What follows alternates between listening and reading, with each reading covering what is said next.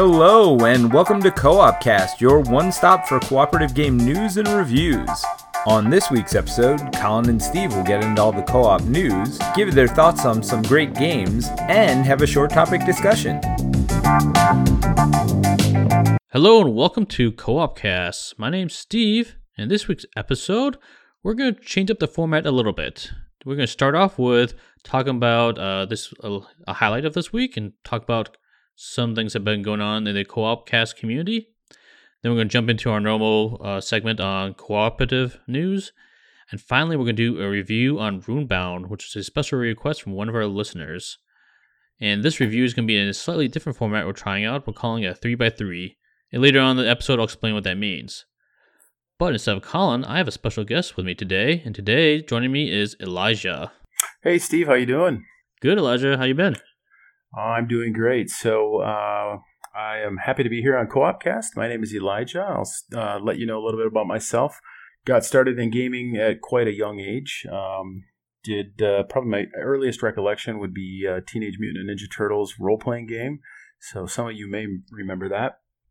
Had a blast and uh, kind of set, did some other role playing as I grew up and um, and then moved into sort of life and uh, eventually came back into board gaming and um, discovered the wonder of fantasy flight games and uh, have been hooked ever since. Is that a wonder or a curse? I can't figure that one out. My wallet can't decide. My wallet is feeling the pain most definitely. So, and uh, just I love. Uh, I'm a gamer by heart, so I, I also enjoy video games, and uh, I just love um, kind of the puzzle, and I love the adventure and the sense of discovery. Uh, I definitely love the social aspect. So. Um, it's very enjoyable and um, kind of expanded. I can't remember my first purchase, but uh, I definitely remember Last Night on Earth, uh, playing that with a friend in the Twin Cities, where I'm from. Um, grew up in Minnesota, and um, we did Wings of War, and uh, from there, my collection just kind of expanded.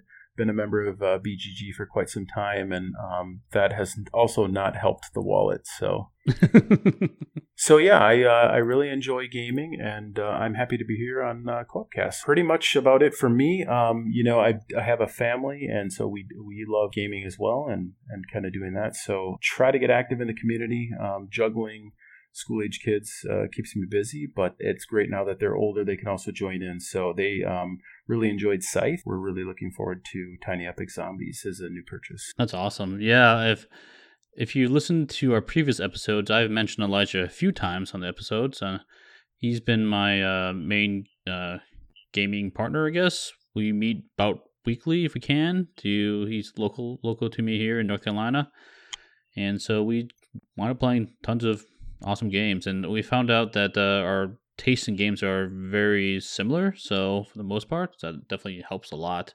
So how I met with Elijah is kind of a funny story. I was fairly active on the V Commandos forum on Board Game Geek, and I remember he was asking some questions about the game. I was answering them, and then I happened to notice that there we were actually in the same area. I'm like, oh wow, you're like really close to me. So reached out to him and said we decided to meet up randomly, and ever since then we kind of hit it off. So first game was V Commandos, and now I've been playing just about weekly. It's been it's been great. Yeah, very weird coinky dink. Um, so that's exactly right, Steve. Uh, looking into V Commandos, possible purchase for myself. Um, and I forget the question that I had, but I did post it on BGG, and then you had replied to me.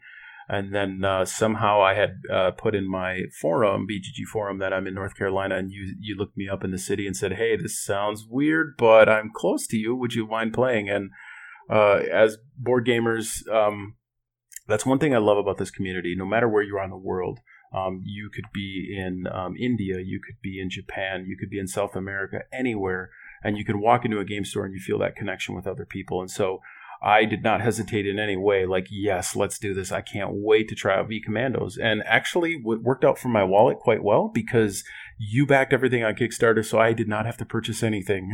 so it worked out really well. Definitely, yeah. But it's nice that it goes both ways too. There's a few of the games you've backed that have been been nice that I didn't have to back. So, but yeah, that's kind of uh, how we met up, and I want to make sure you guys knew uh, met Elijah, and let's jump into some content here. So, this next segment we were going to talk about kind of a highlight, just a real brief highlight of what's been going on. So, what's new with you, Elijah? Thanks, Steve. I'm really excited. Um, so, really, this last week, probably the biggest highlight is finally getting my copy of Tiny Epic Zombies. So, really looking forward to that. I love the concept of Tiny Epic games. Um, I don't have a lot of them, but uh, I'm kind of picky and choosy about what I buy. And uh, when Tiny Epic Zombies came up, I was really excited about that. So my wife and I were fans of The Walking Dead for a while and, and watching that. And so um, it was almost an instant back for me. Uh, when I went out to the Kickstarter and was reading through everything, I was really excited, really curious about the different modes that they had, where you had co-op or competitive, and so I backed that and uh, received that last week, and um, very excited about uh, playing that. So I was able to open it up and read through the rule book, and uh, of course the family is salivating over that contents on the table. Like, hey, Dad, when are we going to play? So I'm very excited about that. So that's probably the highlight of my uh, week. Man, you stole my thunder. That's exactly what I was going to say. also, Tiny Epic Zombies. Um, I have played this a few times though. Um, I played with my wife once, and uh, she really enjoyed it. In fact, uh, after we finished the game, she's like, she turned to me and says, "Yeah, this is my favorite Tiny Epic game." And I want to play it a few more times, but at this point, I think I agree with her. Um, I, it's it's really fun. It's the the scenarios, the different objectives in the game. It really sells it. It makes it feel like you can replay it a number of times and not have the same experience, which is good. So, um, but I'll leave that discussion probably for another day because I'm sure we'll cover that in more detail later. Let's jump into some listener feedback and comments. So, I want to give a shout out to Jeff. Jeff is the one who contacted me on Board Game Geek Geek Mail and he requested us to cover the episode of Runebound. He wanted to do a review of that. So that's kind of the whole reason we're doing this episode. So just a heads up to anyone out there. Feel free to reach out to any of us, myself, Mike Peter, Colin, and any of us. And if you have some suggestions, it our way, and we will try our best to cover it if we can.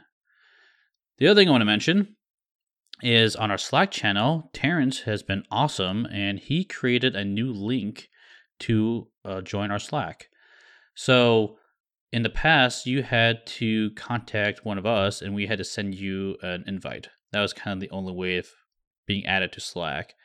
Well, through some technical wizardry, Terrence was able to create a link where you can click this link and add yourself to our Slack. So now it's a little more, a little easier to join in public. So what that URL is, it's HTTP, um, it's a short link, so it's bit.ly slash one Stop Slack. I'll be posting it in the show notes of the podcast description, so you can just find it there. One thing I'd like to say, Steve, is uh, Slack. If uh, you are not familiar with it, it's kind of a great platform um, where you sign up.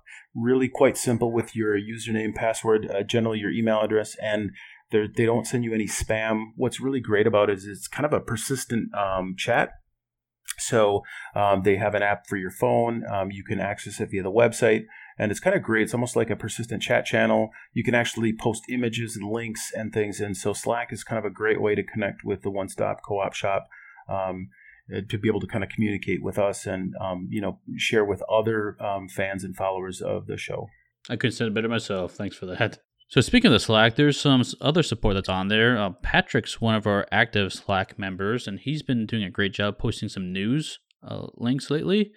In fact, I even some of the news I'm posting today, he was he was kind enough to uh, post in that news channel. So stuff that I won't be talking about, you can find in that in, in one of those channels.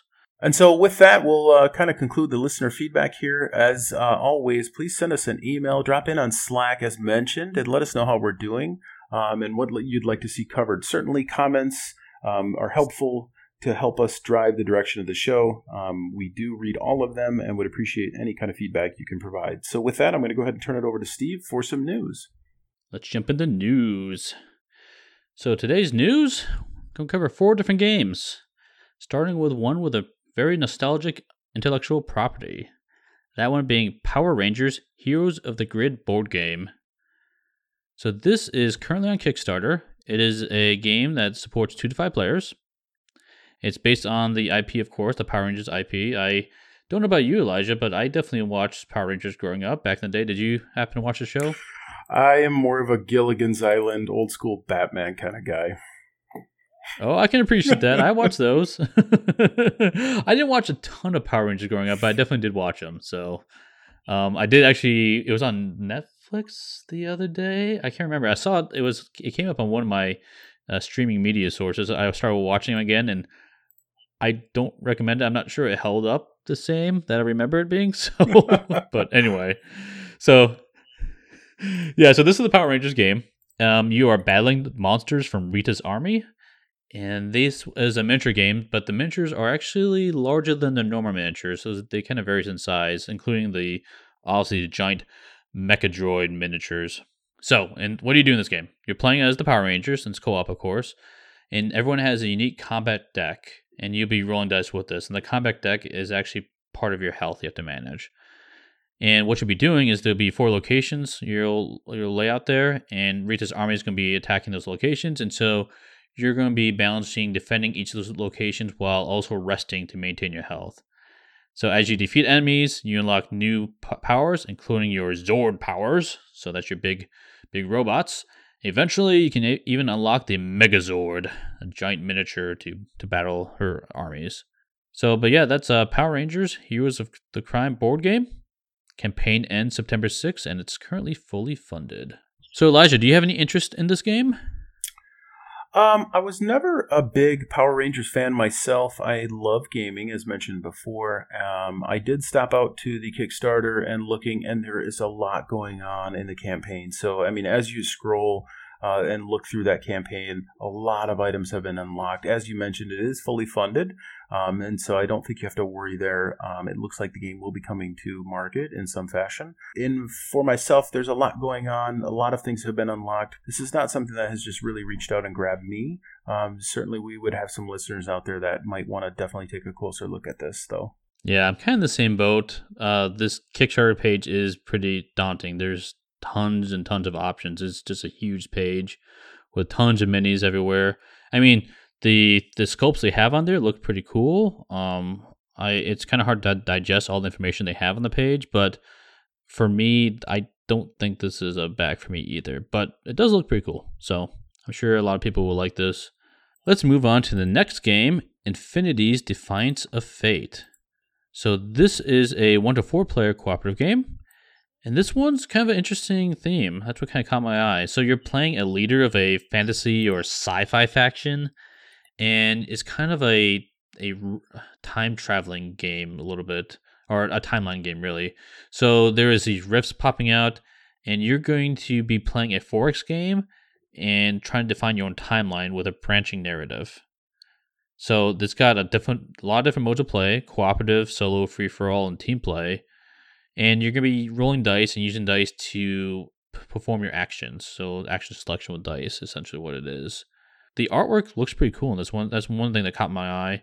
The board, I don't, I can't really re- tell what's going on on the board. Honestly, when I look at these pictures, because it's just a lot going on artwork wise. But I'm sure when you look at it in real in, in person, it won't be it'll be easier to discern.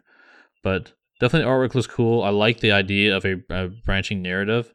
Yeah, the great thing here, Steve, is I I do love the artwork and um, the board looks to be modular. They have it out on Tabletop Simulator and Tabletopia, so you can definitely check it out and play. The rule books are out there as well. Again, looks like a pretty uh, expansive campaign. Looks to be fully funded and um, definitely something to be checking out. I love 4X games. When I so when I saw a streamlined 4X play with co-op mode, that really caught my attention. Uh, I don't know if I'm going to back this yet. I might wait to see when it comes out because I have a little bit of hesitation on how well 4X could be ported over to a cooperative mode. I think I think the co-op mode might be uh, streamlined into that narrative branching system. I'm not sure how much it branches out of that, but if this sounds interesting to you, check it out. Like Elijah said, it is fully funded and it's going to end on September 9th and that game is Infinity's Defiance of Fate. So next game I'll cover is a game called Adrift: Lost at Sea. So this one is a two to four player cooperative game, and the hook they list on their campaign page is Oregon Trail meets a 16th century shipwreck. So in this game, everyone are survivors of a shipwreck, and you're on a lifeboat, and you're trying to endure storms, catch fish for food, repair your lifeboat, and essentially navigating the seas to make it back to safety. One unique thing about this game is as you progress through what they call the route home deck, which is effectively an event deck, the bottom half of those cards has a unique sea shanty that as at the end of the game you'll be able to sing sing and kind of retell the story of your of your game. So I have a little bit of confession to make. Um, I don't know what it is, but I actually do wind up listening to sea shanties on YouTube every once in a while. My wife makes fun of me for it. So Steve, you might want to get that checked out. That uh, I think that's a definite problem. Although, if you're a fan too. of pirates, I would fully support that. yeah, so one of my favorite sea shanties, I recommend looking this up on YouTube. A man named David Coffin, and the video is called Roll the Old Chariot. And he's at a festival, a maritime festival, up in the northeast of the United States, and he's leading uh, this the song, and I don't know what it is, but the song is really catchy and really fun. And I listen to that one a lot, and there's a few other ones I listen to as well. It's really, it's a weird, weird habit. I don't know what it is. So I get in this mood where I'll just listen to sea shanties while I'm working on something. My wife makes fun of me, so there you go.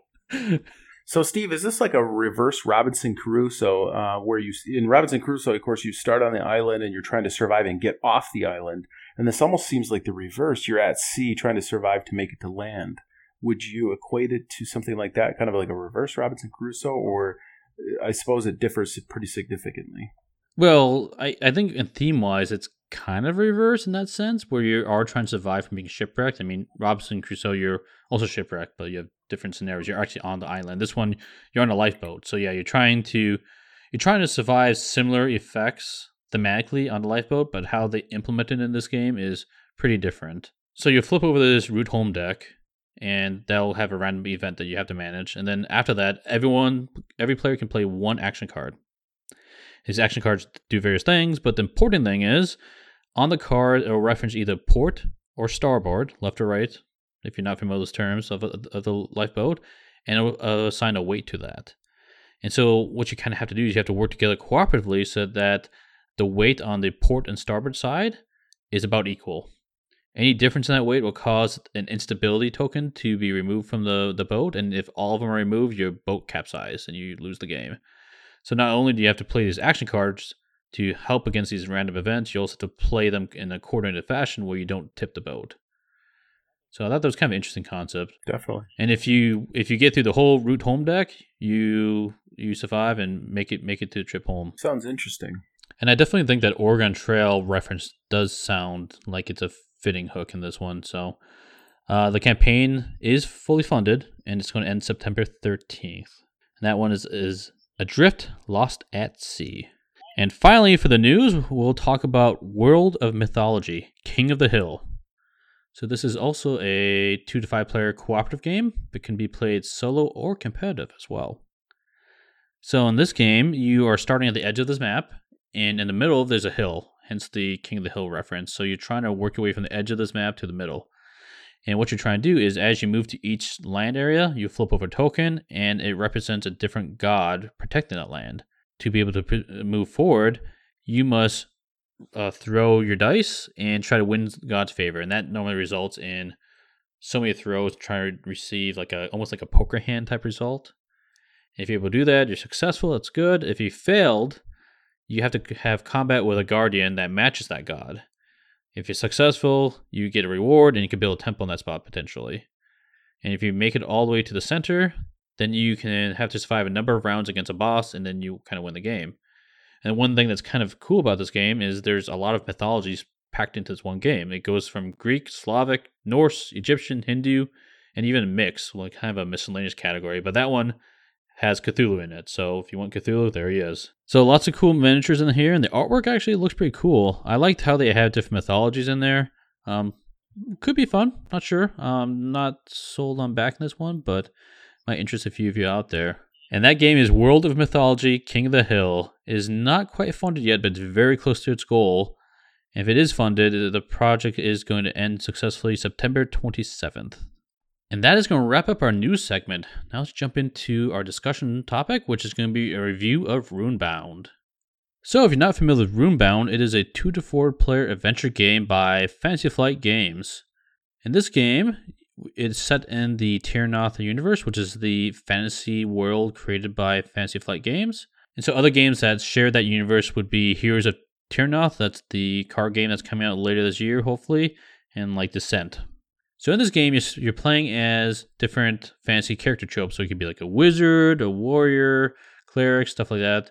And you are taking on a scenario, and the scenarios could vary widely from taking down like a dragon boss to uh, fighting off a plague or going after different armies. It kind of varies how you do that.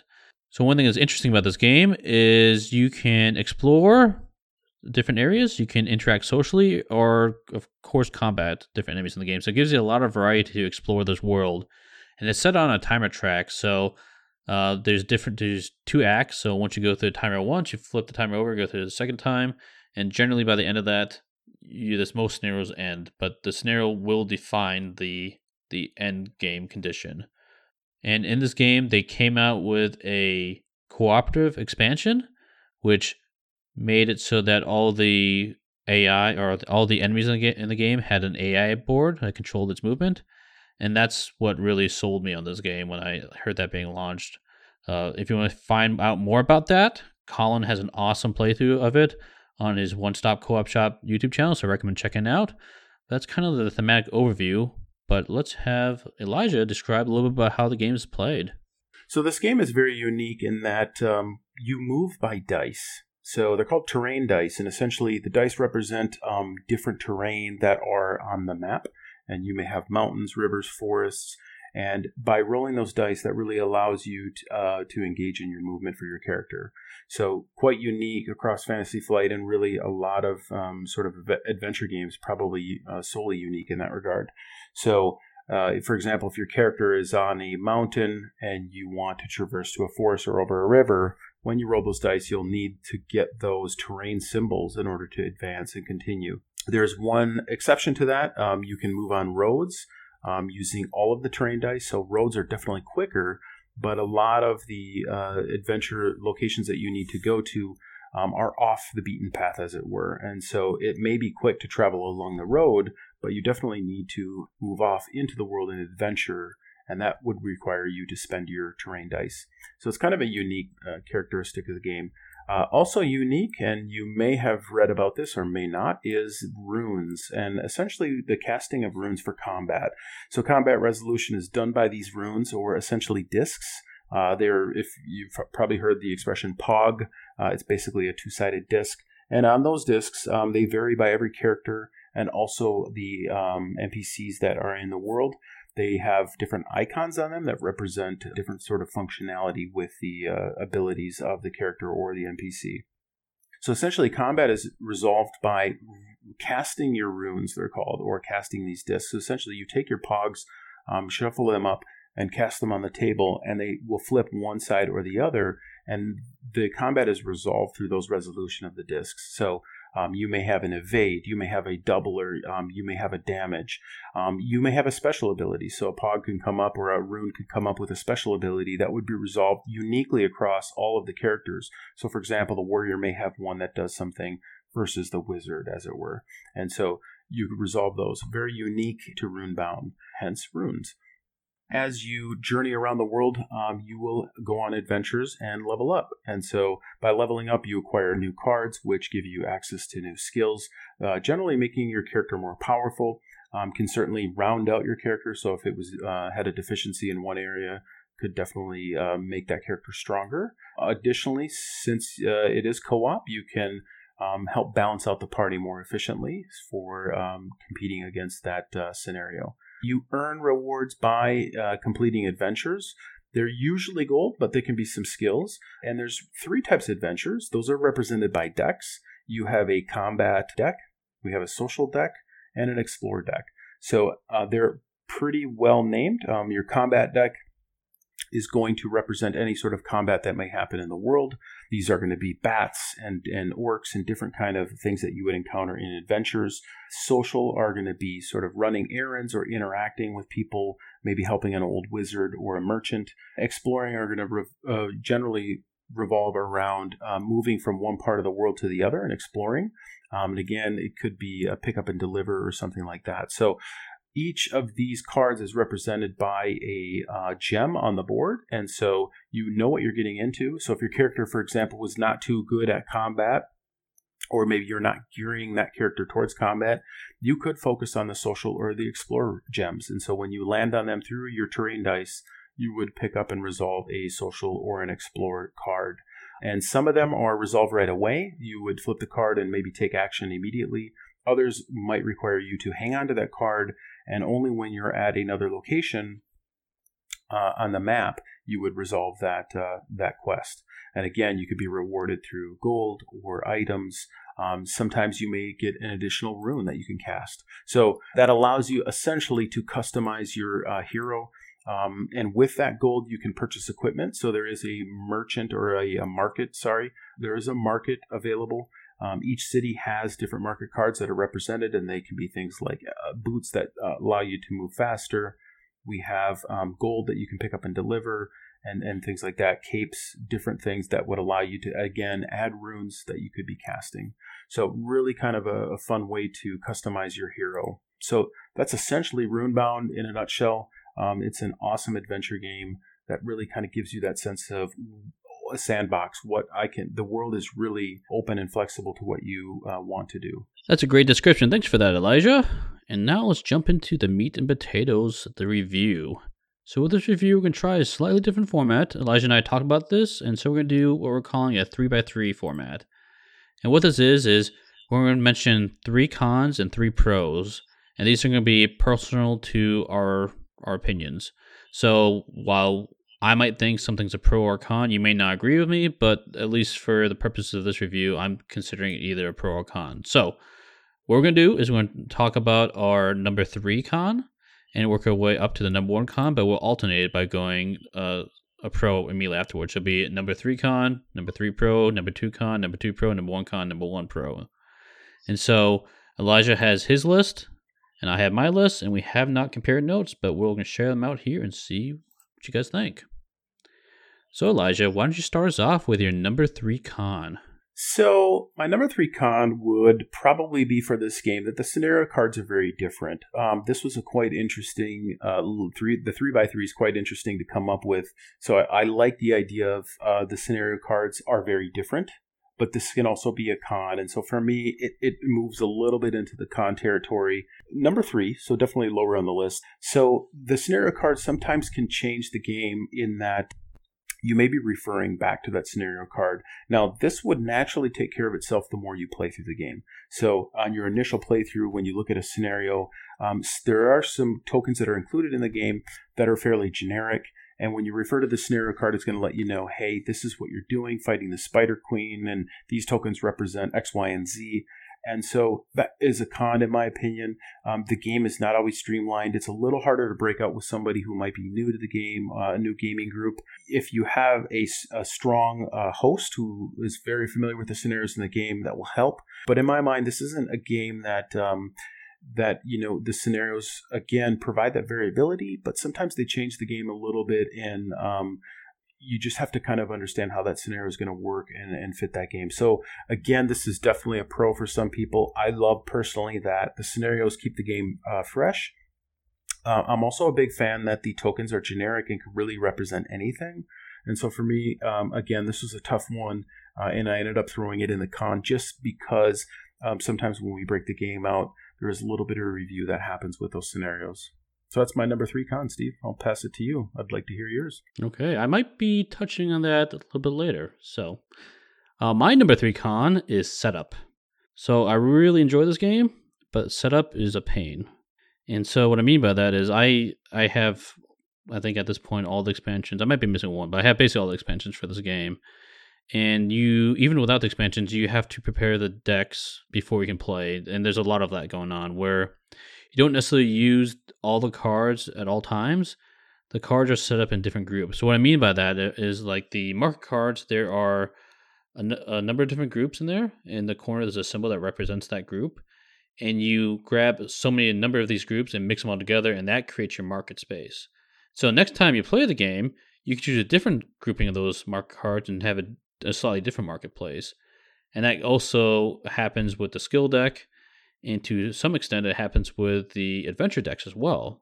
So the adventure decks in that one, you are shuffling in scenario cards into that deck. So you'll be doing that a little bit. But if you also have the expansions, you have more adventure cards than than what you would normally need for the base game. So then you would have to grab all the cards, shuffle those up, pull out some of them, and then shuffle in those scenario cards. You have the right number of, of cards each of those decks. There's a, a set number of cards you need to have for each the combat, social, and exploration deck.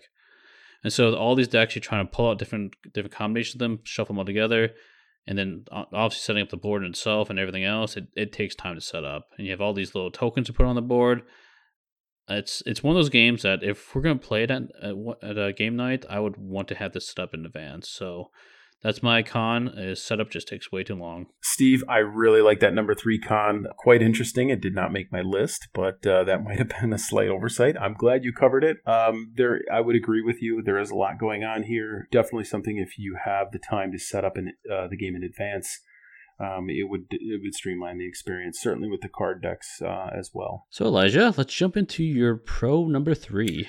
So my pro for uh, number three would be balance. Feel that this game um, is very balanced. Every time I play, um, there is a sense of threat from the game and the world. The characters do not feel overpowered in any way. Um, a lot of the runes and sort of the abilities that you're able to acquire and the items from the market it just feels really balanced. The timer that's built into the game is uh, very appropriately balanced with the scenarios. As I mentioned, they vary quite widely in what you're trying to do. Yet, um, I do not feel that any one scenario, character, item were really quests are very overpowered or underpowered. And so my number three pro is balance. I feel that the game is just really balanced uh, against all the scenarios and characters. Yeah, that's a good that's a good point. That was not part of my list, but I, I would agree with that. I it's very rare that I feel like I am super powerful in that game to the extent where I can just steamroll everything. I feel like there's always a threat at that whatever I'm going for that I won't succeed. So I that's a, that's a good point. I like that. So my number three Pro is actually the scenarios. So a little bit different than what you were saying, Elijah, but this is my take on the scenarios. I love the scenarios. I think they're awesome.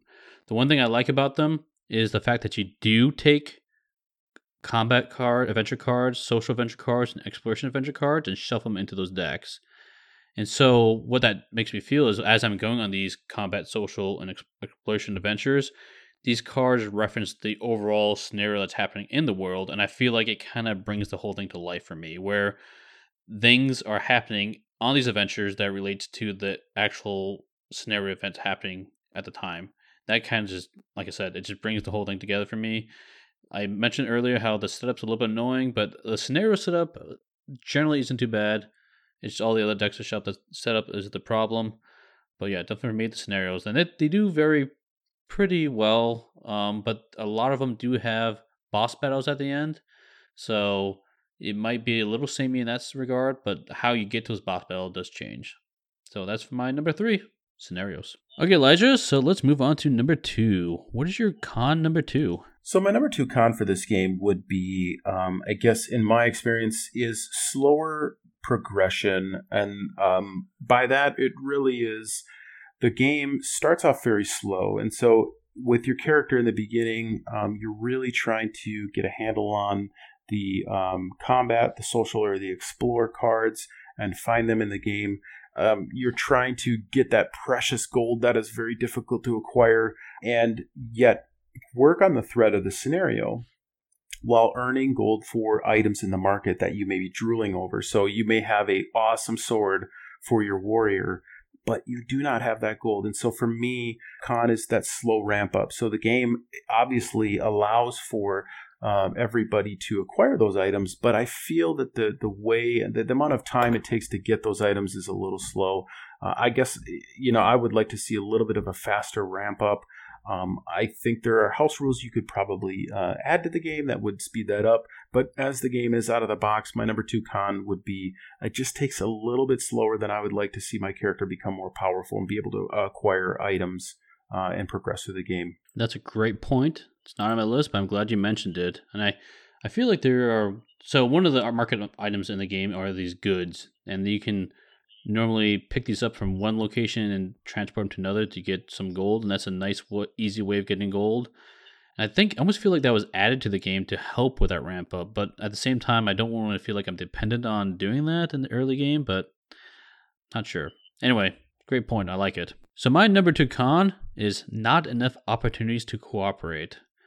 So this game originally was a competitive game, and they added a cooperative expansion, which honestly it feels like it merges into the gameplay pretty well. Because I think the competitive game was a lot like multiplayer solitaire anyway. So, but I feel like they didn't take it far enough that I would want it. So the ability to cooperate is you can travel together as a party, and there are these party skills that pop up in the skill deck you can level up. So you can work on those together as a group, and those are those are kind of nice. But that's kind of where it ends. If you're going to attack a big boss, you attack them one at a time. If to attack these other enemies or go these uh, adventures, you're kind of doing on, on only on your turn, only one character at a time. I feel like they could take that one step further. And the other thing is those party skills I mentioned, they come out of that skill deck and it will fill a slot in your hand, which is kind of unfortunate because while you can work on it together as a group, it actually takes away one of your skills you can hold your hand that you can level up for your character later on. So I feel like it'd been a lot better if that was just flipped up in the beginning as a community hand essentially and you keep your individual hand separate so you can still have the highest potential of leveling up your character. So that's my number 2. It's it's still cooperative, but I wish it would take it a little another step further to make it even more cooperative. So Elijah, let's jump into your number 2 pro. For my number two pro, I have listed replayability. So one of the things I love about this game is um, it does offer a wide variety of replayability between a lot of the um, different combat, social, and explore cards, the characters, and the scenarios. You may have a scenario that would be the same, but again, depending on the characters that you bring, how they're equipped, what you end up buying from the markets, some of the skills that you buy or purchase, and then the um, combat, social, or explore encounters you have, the replayability is pretty high here. So every time you break it out, you're generally going to feel like um, it's it's a pretty new experience. So for me, uh, my number two con is replayability. That said, um, you know this again could fall in someone's con list. Um, if this is a game that you're going to be playing every day, certainly you will see some of the events coming up or the cards coming up more often than not. Uh, but at least in my mind, uh, I feel that the game out of the box with the co op expansion, there is a lot of replayability there. So I'm going to turn it over to you, Steve, for your number two pro. Yeah, replayability did not show up on my list, but I'll agree with you. And I'll even make uh, another comment that those scenarios de- decks, which of control that story, it's set up in such a way where you'll never see all this all those scenario cards in one game. You'll see most of them. I think it's like eight of ten of them, but it's nice that you have some some replayability even in that sense. Not only and if you add the expansions, you can have a ton of different replayability with the skills that come out, the different items that come out. Yeah, good point. I agreed on that one. So my number two pro is the, what I'm calling the adventure system. So I'm a big fan of adventure games, and what I mean by that is dungeon crawls are very fun but they tend to be focused on combat. And adventure games, in my mind, they tend to have other options in it, and Runebound does that in spades, my opinion. Where you have the social interactions, you have the exploration, and you still have the combat in there. I feel like it's viable to go down any of those paths if you want. The other thing that I really like about it is these points of interest that are marked on the map for each of these ventures locations. They get reset after enough time passes. So if you go to a, location, do an exploration there, later on in the game, that a different exploration will be available at that spot. It makes it really nice so that you don't necessarily have to travel across the entire map and waste time going really far away. If you just want to stay in a certain area and and hit a number of uh, sites strategically. Uh, the other thing I like a lot about this game is the risk reward balance of the adventures. So what I mean by that is how the cards, the combat, social, and explorer are set up, they're set up in such a way that the the risk and reward is nicely balanced. So the combat is almost certainly always immediately resolved. I'm not sure if there's an example that I come to my mind where it's not immediately resolved. But the problem is with combat is it's normally fairly high risk where you have this multiple rounds of combat, you take a lot of wounds, but you also get a pretty nice payout at the end generally. Uh, and social, Social is normally dependent on a skill test of some kind, or it could be just a choice. And that generally is immediate, but not in all cases is immediate. It could vary. And generally, your reward from that may not be nearly as good as combat. It varies a little bit.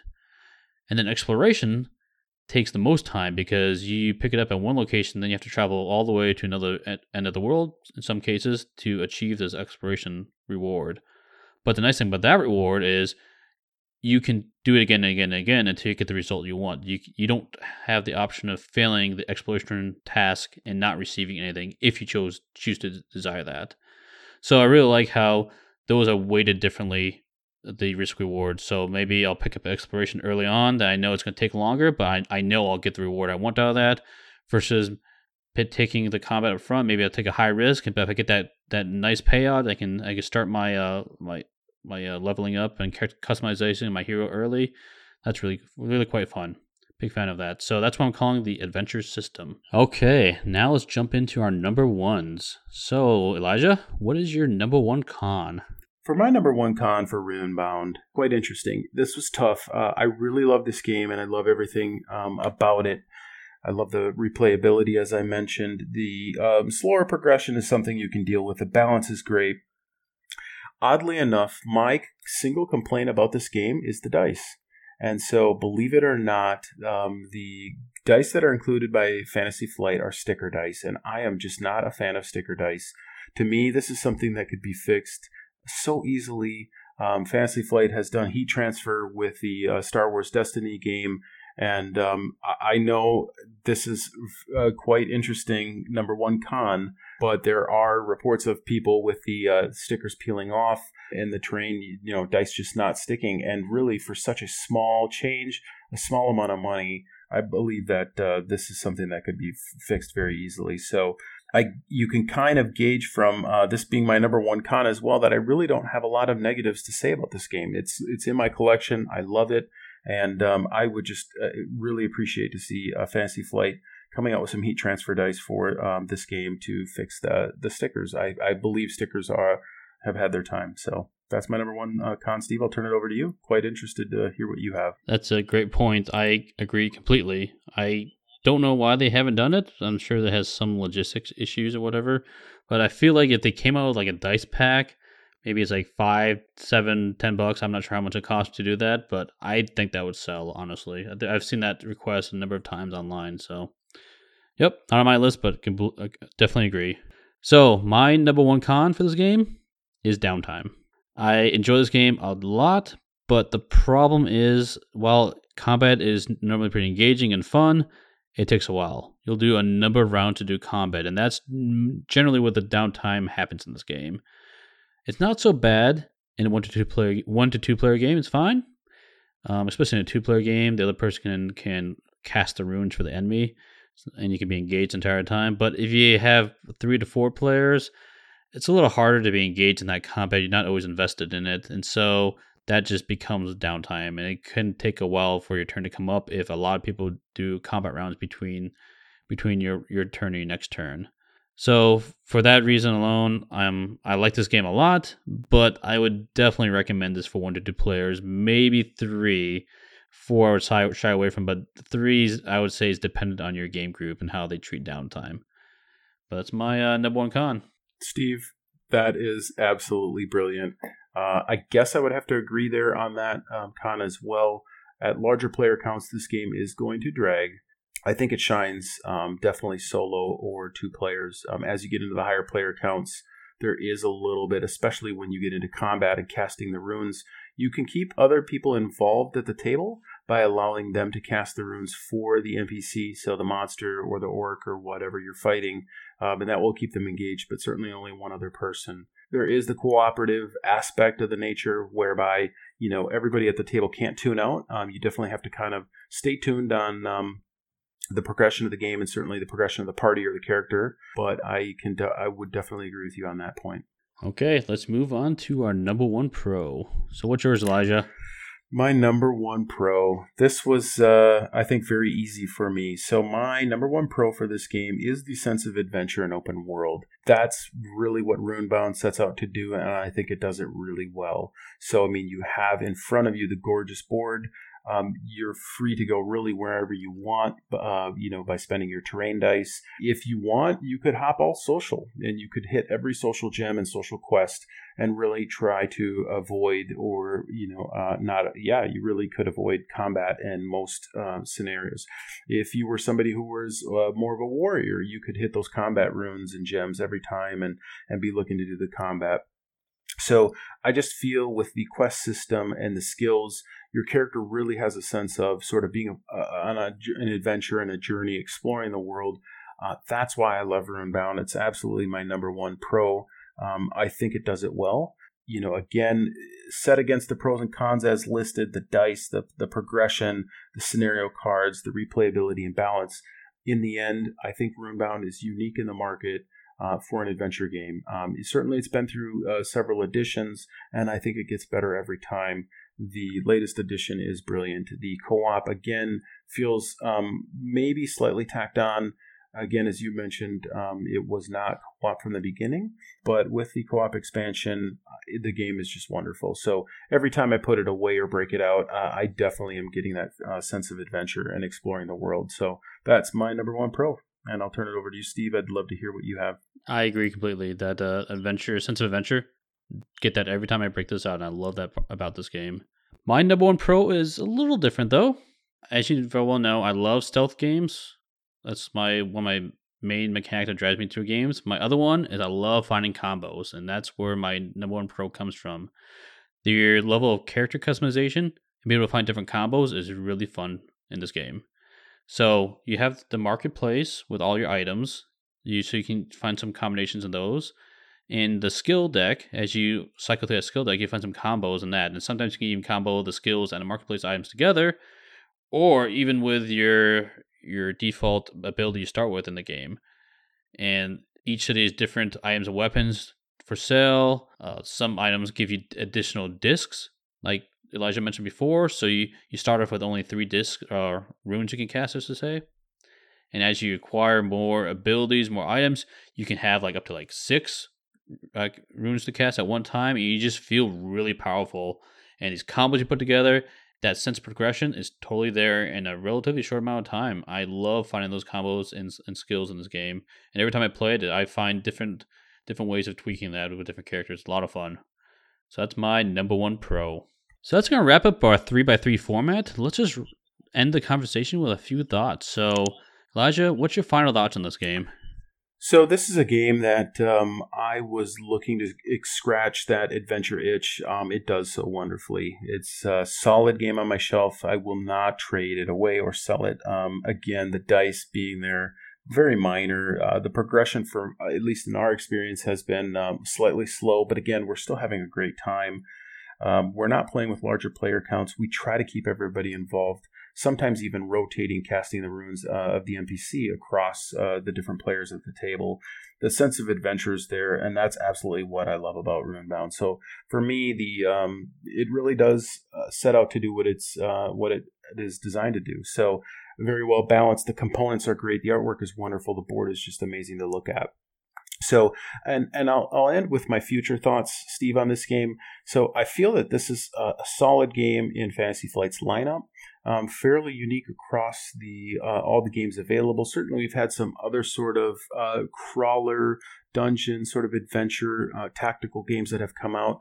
Runebound is still fairly unique. The, the whole concept of casting runes, is um, unique to Runebound, I believe. So, I mean, we have card play, we have dice play, and so I, feel that this game is solid. I don't know that Fantasy Flight will do any uh, future additions. I don't feel it needs it. The co op expansion, it would be great to see more uh, skill cards added to round out that skill deck, you know, and certainly keep the game fresh, uh, maybe with some new scenario packs um, character cards. Um, the World of Terrinoth, if you're invested in it, it is kind of fun. It's fairly generic in my mind, but uh, it still is a great uh, romp and through uh, Adventureland. And so there is some crossover with Dungeon Quest and um, also the new Heroes of Terrinoth that's coming out. So uh, I feel that this game is uh, it, it, will remain on my shelf. I love it, um, and every time we break it out, we're excited to see what adventures unfold us. So with that, I'll go ahead and turn it back over to you, Steve. I'm going to agree with you, Elijah. This game is a staple on my shelf. I can't see getting rid rid of it. It is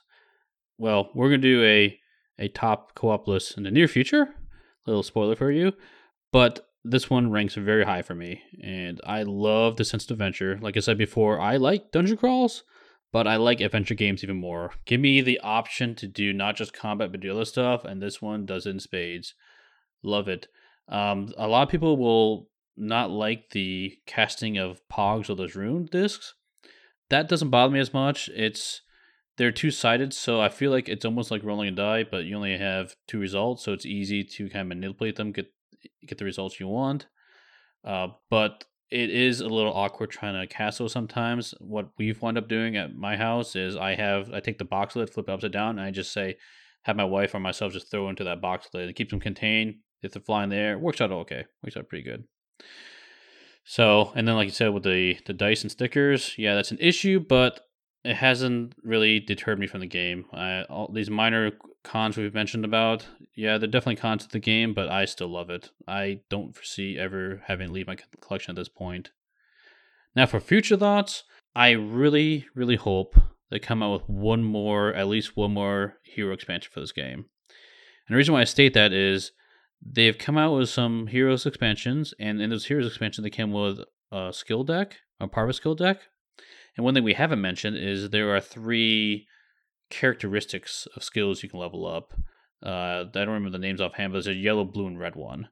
And if you buy all the expansions, it's not equally balanced yet. We have we're short one red deck, so I'm hoping that this year, maybe, or maybe next year, if we have to wait that long, that they at least will make one more character expansion to fill out that that skill deck, and then that'll make me very happy.